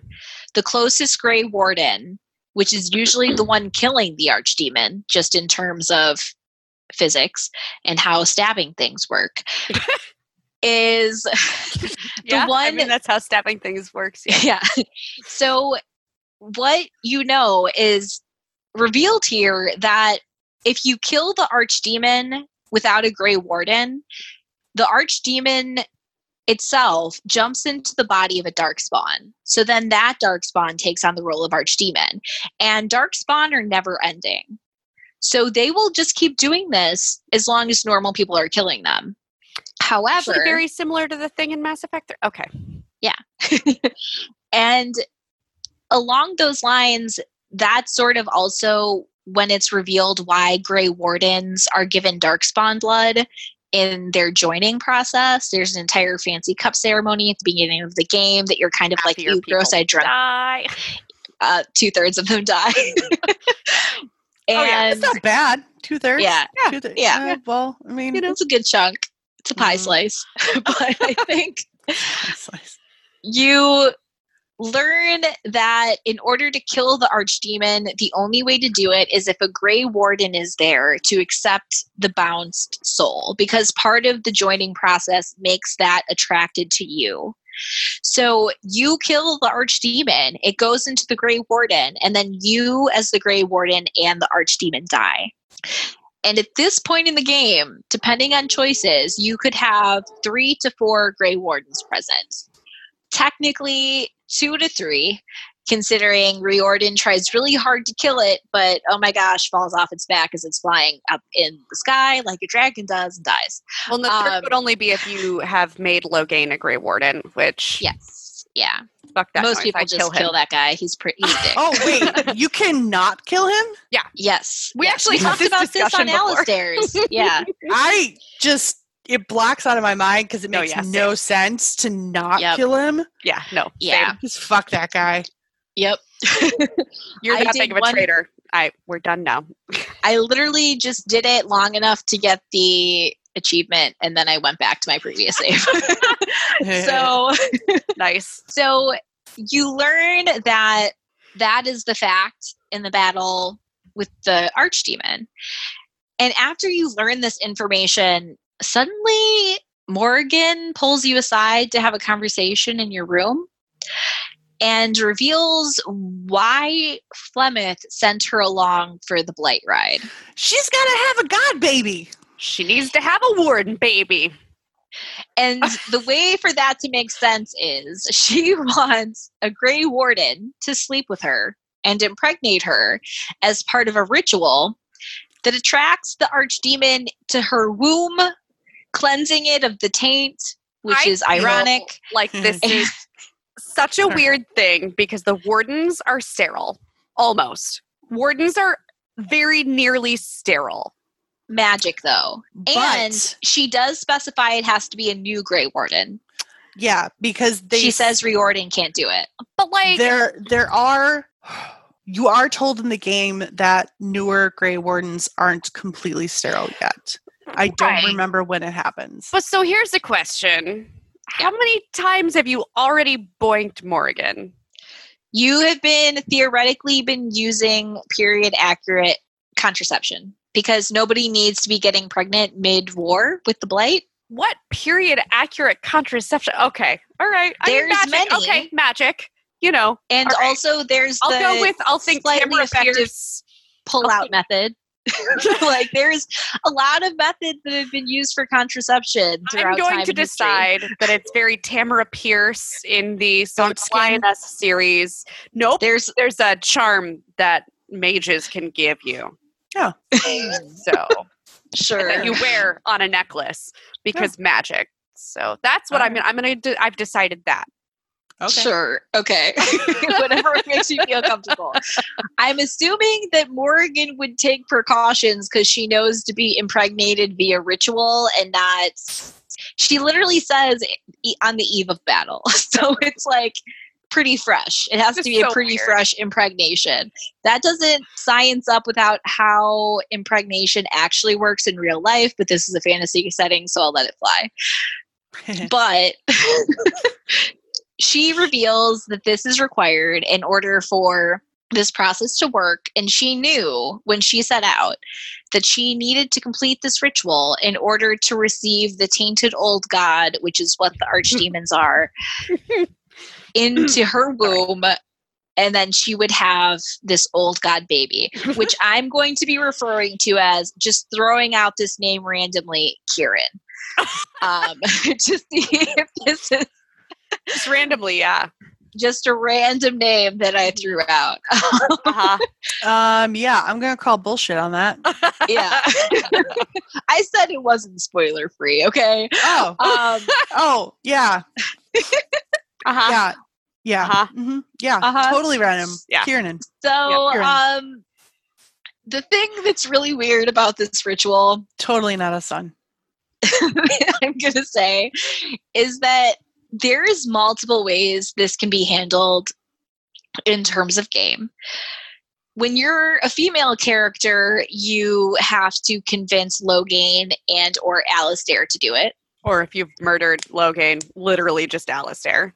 It's I only gave it because that's the literal options that are available depending on how you play the game. um, you can push it off to Alistair, I still think. If you're You- a guy. I don't think. I You think you can. If you're romancing her, I don't think you can. No, I think you're right. I think if you're romancing her, I think it has to be you. If neither one of you are, if you're not romancing her, I think you can push it off. Okay. Yeah. So you can also reject it, which means that someone's gonna die. you die. And there's two additional options. You can sleep with Morrigan without the ritual. You could say no to the ritual, but still sleep with Morrigan and impregnate her But because you're in love. so then you still die? And then you die because you didn't do the ritual. Or another Grey Warden might. You know, you never know. Because there is multiple ways that the final battle may go depending on choices and how Alistair behaves. Or Loghain behaves, I guess. How does that affect Inquisition? It has rippling effects. It comes up. Um It doesn't come up for me because I always do the ritual. but I mean I usually difference. you know sacrifice myself upon the blade of the archdemon, as we all know.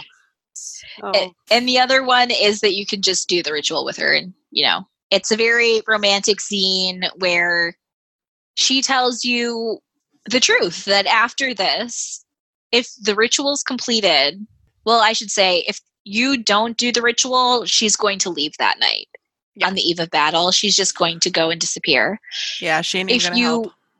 if you do complete the ritual she will fight in the battle but she's gone as soon as it's done mhm. as soon as the archdemon is killed and the ritual is complete and she's received the old god soul she's gone she's leaving and he can't come with her and that's it Mhm. like this is the fear that she's been holding this entire time because this thing that she's going to have this child is going to be born with the soul of an old god and she doesn't want anybody tainting the plans that she has for raising him or how she wants him to grow up in the world. And it's non-negotiable. Like legit at the end of this game there's no option that's not this. Morrigan is gone. Mhm. and it's such an interesting take like it's all of this hot and cold and then this big reveal for what was like holding her back this entire time and she started to gain feelings for you and also the fact that she would be running off with your child Yep. without you having a chance and it's whether or not it's a a old god or not if you sleep with her without the ritual she's still impregnated Mhm. and she still leaves with Kieran, you know? And it's such a weird as a rule, I don't like pregnancy plotlines I agree. Yeah, I'm not a fan. as Especially, a woman. I mean, in, and in this particular case, like the playthrough that I watched, the warden, the guy, the person who was playing the male warden Mhm. was like, okay, but this is still my kid and it's still important to me. I'll never see them again. And she's like, nope, never. Fuck Yep, you. sorry. And Yeah. like you can ask the question like 18 different ways and the answer is still, Nope. you will never see this child. And that's final. And there's no discussion about it. And you know what's so weird? I'm not even really mad about that because she talks to you about this before you have sex. Yeah. Yeah. If you don't want her to run off with your unborn child, you can just not have sex with her. Yeah, but there is a DLC There is, Yeah. but this is like the game game. right, you know? but like I find it interesting. You make the agreement, right? Like you make the agreement. You're like, okay, fine. I will have no contact with this child. And then there's a DLC where you're like, I'm gonna go find Morrigan and my goddamn kid. yeah, Yeah, and then like you get fucking stabbed. Right. Yeah. Or you go into the mirror with her. There is the possibility that you do enter the magical elven Eluvian mirror, which goes into another dimension where she Another plans to raise dimension, Kieran. another dimension. Plays a big part in uh, Inquisition. DAI. yeah, Inquisition has a lot to do with those.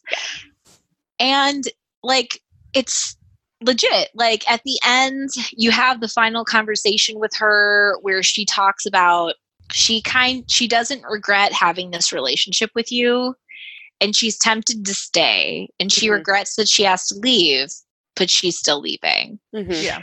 and you know she loves you and bye like basically it's uh i think there's also like an easter egg where she shows up as a cat at the end too doesn't she That I don't remember. Uh, i thought during like the award ceremony at the end there's like a cat Oh, yep.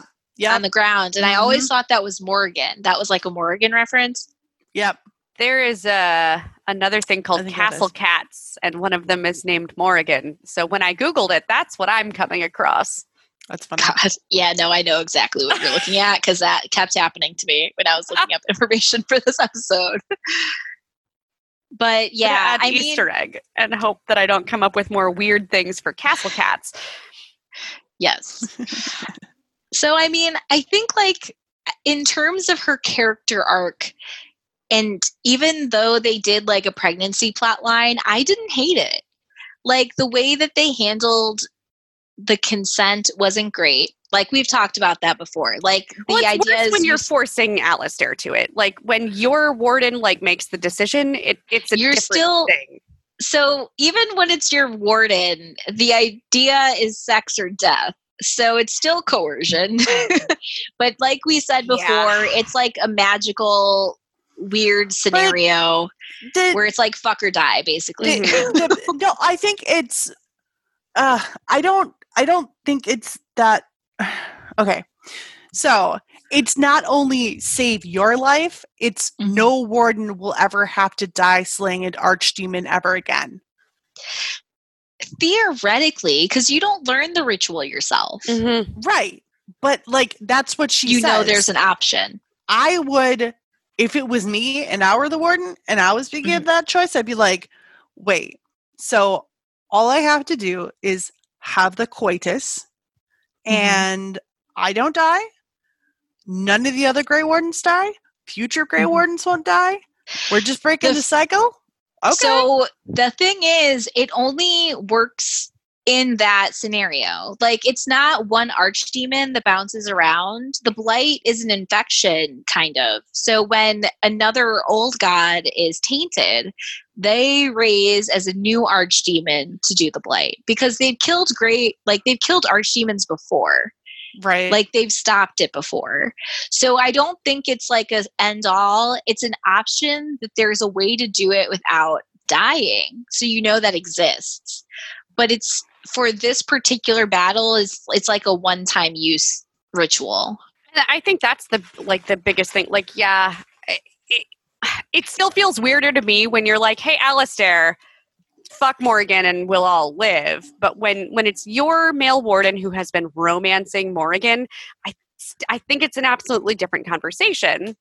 Mm-hmm. See, like, i think the magic is the only thing here that really excuses it honestly like it's not her coercing coercing you out of like a power trip Yeah, or just Yeah. for the purpose of having sex because she has sex with Alistair and she fucking hates Alistair Right. and she's forced to. but also so- it's not like you've never had sex before, right? Like like you've you and Morrigan have obviously gotten down a few times. So I mean, I would yeah, I would be in- careful because coercion can still happen even if you've agreed absolutely. to do that before. But Absolutely. But I in this think that situation, this is a scenario where if you're weighing the option between having sex or death, of course you're always going to choose sex in most cases. mhm. yeah. Unless it's like you'll die, but it's for a good cause, I guess, wouldn't be the worst. But Well, in in this situation, she also you have the option of, like you said, boinking without doing the ritual. So there's also Yeah. some idea, like she puts out all the options on the table, Mm-hmm. and like really, honestly, it just opens the entire thing to you and says, like, these are the things. This is the options. This is the magic behind it. I was going to say the science behind it, but that's not it. Um, the magic behind it. Magic is just science we don't understand yet. sure. um, but she lays out all of the options and then like leaves the ball in your court, and you have every power to make all of the decisions. Ask a bunch of questions first, Mm-hmm. and then make a choice. Yeah. I know. We we've gone over the entire consent surrounding the ritual of old god baby before. So I don't think we necessarily need to rehash Kieran's conception again. But I think like in terms of romance, it can be very romantic. Like it's it's your last hurrah with Morrigan, first of all, in theory, if you don't know about the Witch Hunt DLC, which naming it Witch Hunt, oh God. The fact that they made me not hate a pregnancy plotline, though, I was impressed by. I, by and large, always hate a pregnancy plotline, but they didn't completely screw this one up, I feel like. Yeah, I don't hate it. I mean, there's problematic things with it, but Mhm. Yeah. Yeah and It's I think, tea and cake or death. yeah, exactly. like, and I think, like, to top it off, I consider the end of the Witch Hunt del- DLC as a potential additional ending to Mhm. fully flesh out this romance. mhm. And it also leads to some Morrigan stuff that I don't like. So I do kind of want to touch on it. But the Witch Hunt leads you to Flemeth's Hut, where you find people that are also searching for Morrigan after this gameplay is over Mhm. and then you kind of go into this fun little adventure quest which leads you to Morrigan who's in front in of a Dalish mirror called an eluvian which is basically a doorway a magical one and you can talk to her like you can say hey uh how's it going she tells you to keep your distance or she'll be gone forever and you'll Mhm. never find her again and you have the chance to discuss with her like and she gives you a warning about Flemeth that she's a lot more dangerous than everybody in the initial game thought, which is true. Um, and you have the option to talk to her a little bit about Kieran and have the option to join her. Like you can appeal to her and like the love because the ring of finding that she gives you during this plot is what pushes you to try to find her and leads you to her, you know? So I always think of it as the ending of this romance is when the warden joins her and steps through the eluvian to be with Morrigan and Kieran, which is why I'm not super pleased about her additional stuff in Inquisition. But there's a lot to it, you know. But this also did like the entire Morrigan stealing shit from the Dalish, which I hate Yeah. so much. but I mean, we Yeah. have discussed that she has kind of a, a flexible morality when it comes to stealing. yeah, I still don't like it. I, as somebody who consistently plays Dalish characters, Yeah, um, and sort of show like can see how people of color Would relate Can- to. Yeah, like just stealing cultural items of theirs Yes. because you can quote unquote understand it better because you were taught by spoiler alert an old god in human form that was around for all of that bullshit. Mhm. Um isn't cool. Mhm. and they literally introduce an elven character in the second game that deals directly with Eluvians. Yes. So I feel like bringing Morrigan into Inquisition. I'm jumping. I'm sorry. Bringing Morrigan into into Inquisition as a subject matter expert on Eluvians Mhm. and a potential drinker from the Well of Sorrows, which is a Dalish religious site. It's very is- colonizer-y. Fucked up. Yeah. Exactly. I don't care if she grew up in the woods. Like she's a human character at the end of the day. Yeah. And I'm not a fan of that in particular. And being a, an apostate makes that zero percent better. So, yeah. Yep. yeah, I we fucking never. love Morrigan. Do you want to unpack that? No, I just I just fucking love Morrigan. I think she's great. I so this is the thing for me. Like I appreciate where the character's coming from and what they tried to do, but I just there's some of the execution of the writing that just feels really off to me. And like You know, you live in the woods for like all of your life, and then somebody tries to be nice to you. you'd be awkward too. that I get that, but like having this super hard ass badass exterior is the thing that I really appreciate. Oh, and then the fact that to be in a romance, Morrigan has to become this fluffy little girlish marshmallow. Like, I don't love that because it it it creates this like to be in this relationship, she needs to be feminine in some way, and in most other ways, she doesn't fit the feminine gender stereotypes, if See, you will. now And it I would bothers me. Mhm. I would argue that it's not necessarily bringing about feminine gender stereotypes, but the personality stereotype of hard badass on the outside, super fluffy marshmallow marshmallowy center. And I always considered her opening up more of showing vulnerability, not necessarily her becoming like a sweet little marshmallow, because she's still pretty rough with you. But you can show vulnerability without it. Like there are a few scenes in particular, and I wish I had written down the quotes where she says a few things where I'm just like, that was that was really weird, and it came out of left field, and it doesn't feel like your character at all. And I really wish I, ah, God, I should have written it down. But there were one or two moments that I was just like, pardon, excuse me, what the fuck? And I don't know, it just struck me as really strange. For the most part, I really appreciated like the banter, the Mhm. witty banter and the the light teasing that like a lot of relationships get into and and I Mhm. liked that bit. But as soon as she had to go like super hyper girly, I didn't love it and I it just struck me as odd. And maybe it works for other people, but Yeah, I, I guess I don't. I guess I just. I guess I don't see the super hyper girly, but that's. I mean, I just. That's probably just me. Yeah, I didn't see like the super sweetness that you're referencing. Maybe that's just from how I interpret it, interpreted their conversations and things like that. But I know that um, I can see where that kind of comes from because she's such a high level on the hard ass side mhm. that transitioning into like more of a normal vulnerability or romanticism might have come across even sweeter than it might have seemed to us. And I think like this is something that comes up and we slightly referenced it with the mirror. They have her growing up in the woods and a, pragma- a pragmatic person, and all of like the recommended gifts for her are very shiny, pretty, ball bobbly things Mhm.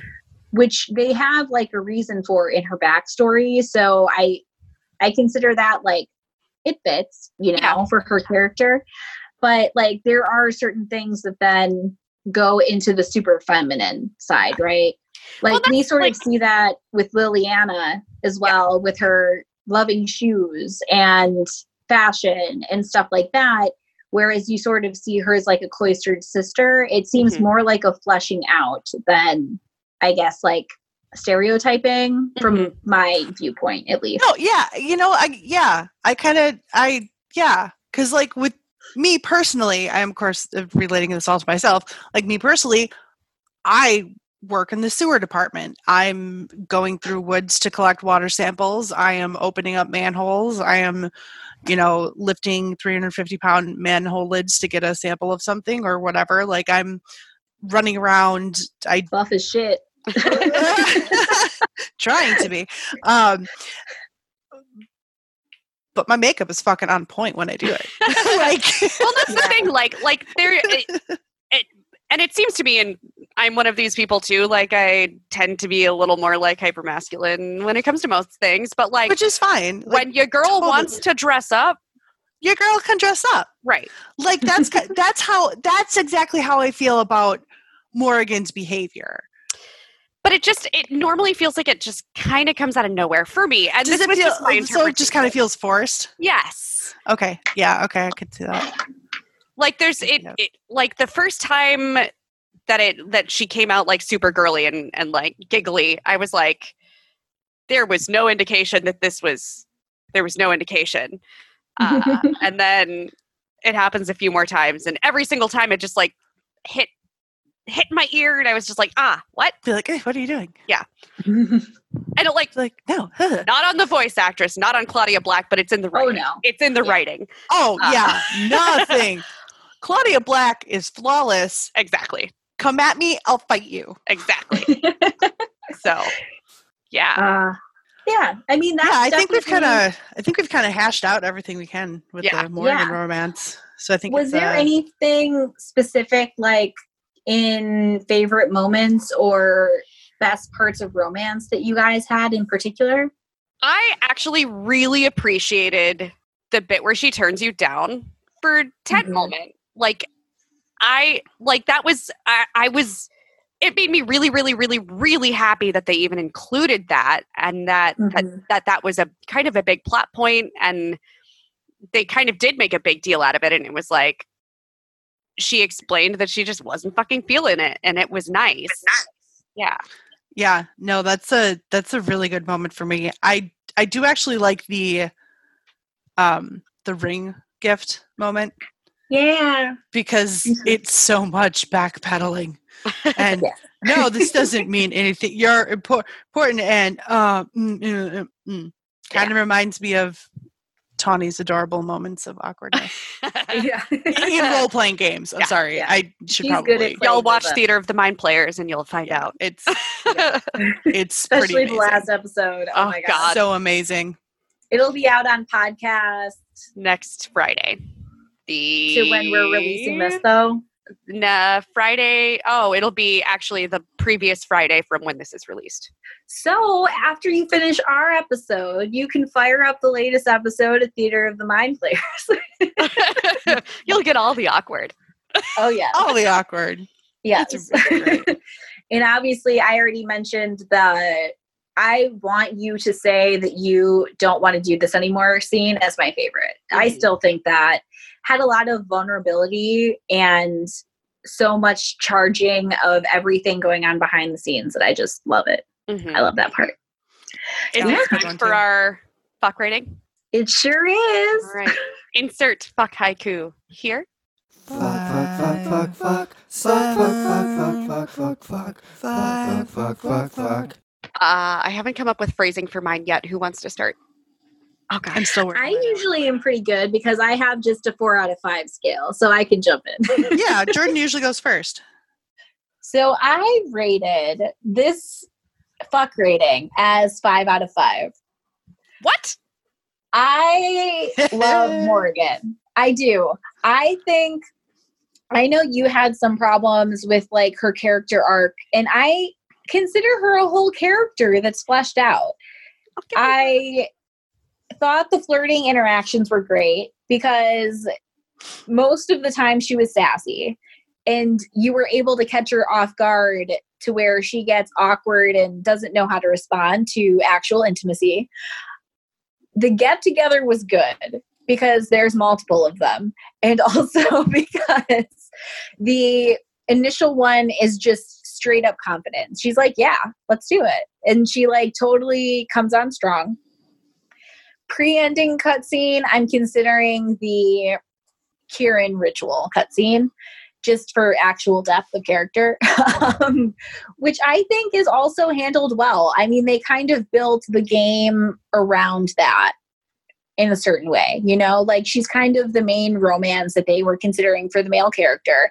And as we all know, games are developed for the men. So it's sort of like the way they handled it there, I feel like actually brought closure and stuff to their story, you know, without DLC. And then I consider the ending as too. Like you have the option of running away with her in the Eluvian, or you can end at Dragon Age Origins, where it comes true. Like it has that bittersweet, we knew this was going to happen.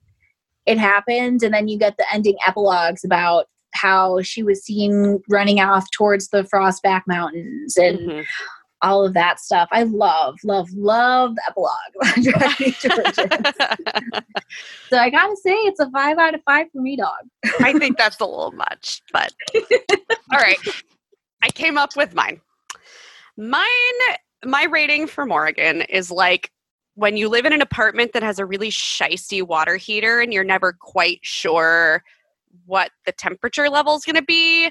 And so, like, you warm it up a little bit before you get in, but you get in and it's still kind of lukewarm. But then, like, 30 seconds later, it's gone really fucking hot. And so you turn it down, but then it's too cold and you just can't quite get the temperature right. So you keep fiddling with it until finally you're done with your stupid shower and then it's the perfect temperature at the end And then you forget you realize that you forgot to rinse out your hair, so you have to go through and it you have again. to and then it's cold This has Yes. helped me find out how you actually think about Morrigan so much. It's really a good, accurate portrayal of your thought process, Tommy. that's why we do these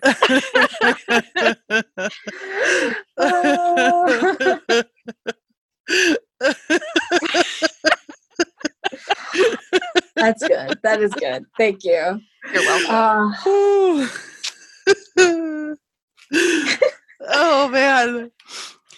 So uh for Morrigan's romance, uh on a scale of official concept art to a rabbit hole of fan art on DeviantArt. uh, for backstory that's what sarah and i were doing back and forth while jordan lost internet was lots of deviant art sharing anyhow I'm gonna sorry to say interrupt go for it I'm gonna say Fenris's sweet, sweet lyrium tattooed butt. that's literally the one that I was watching while I was waiting for my internet to reconnect. That was the one that I clicked open.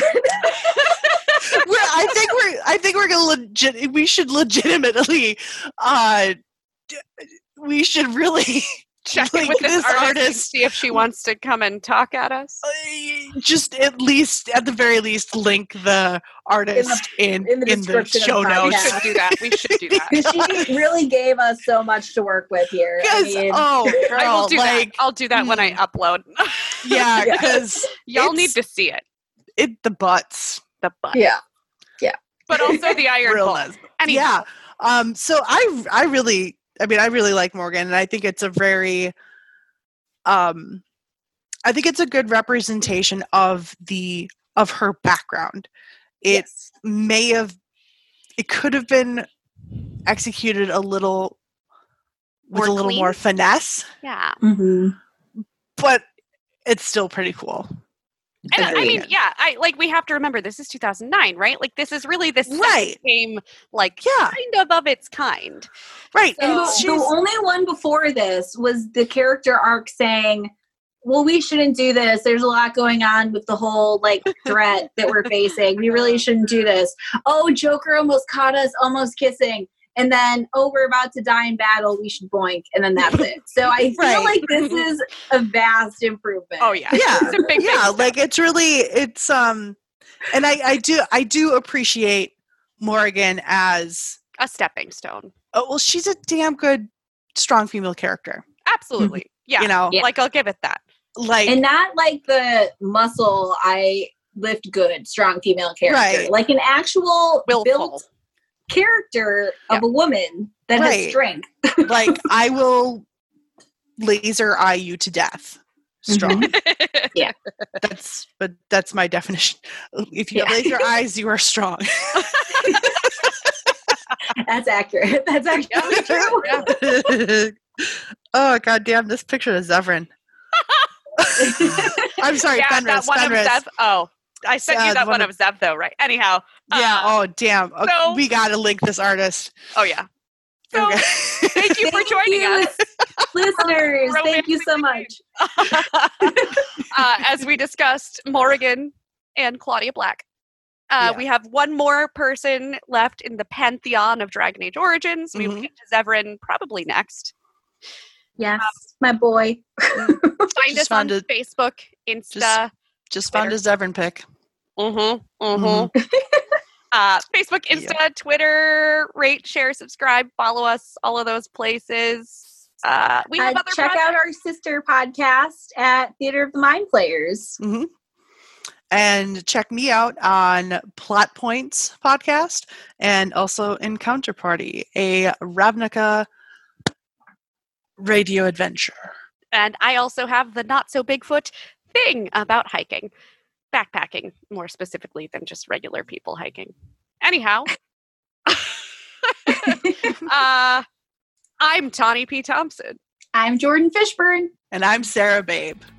and this has been Romancing the Game. And remember, See you next time. consent is sexy. Consent is so sexy. Oof. Yum. Be safe, wear a mask. We love you all. Bye, stay healthy.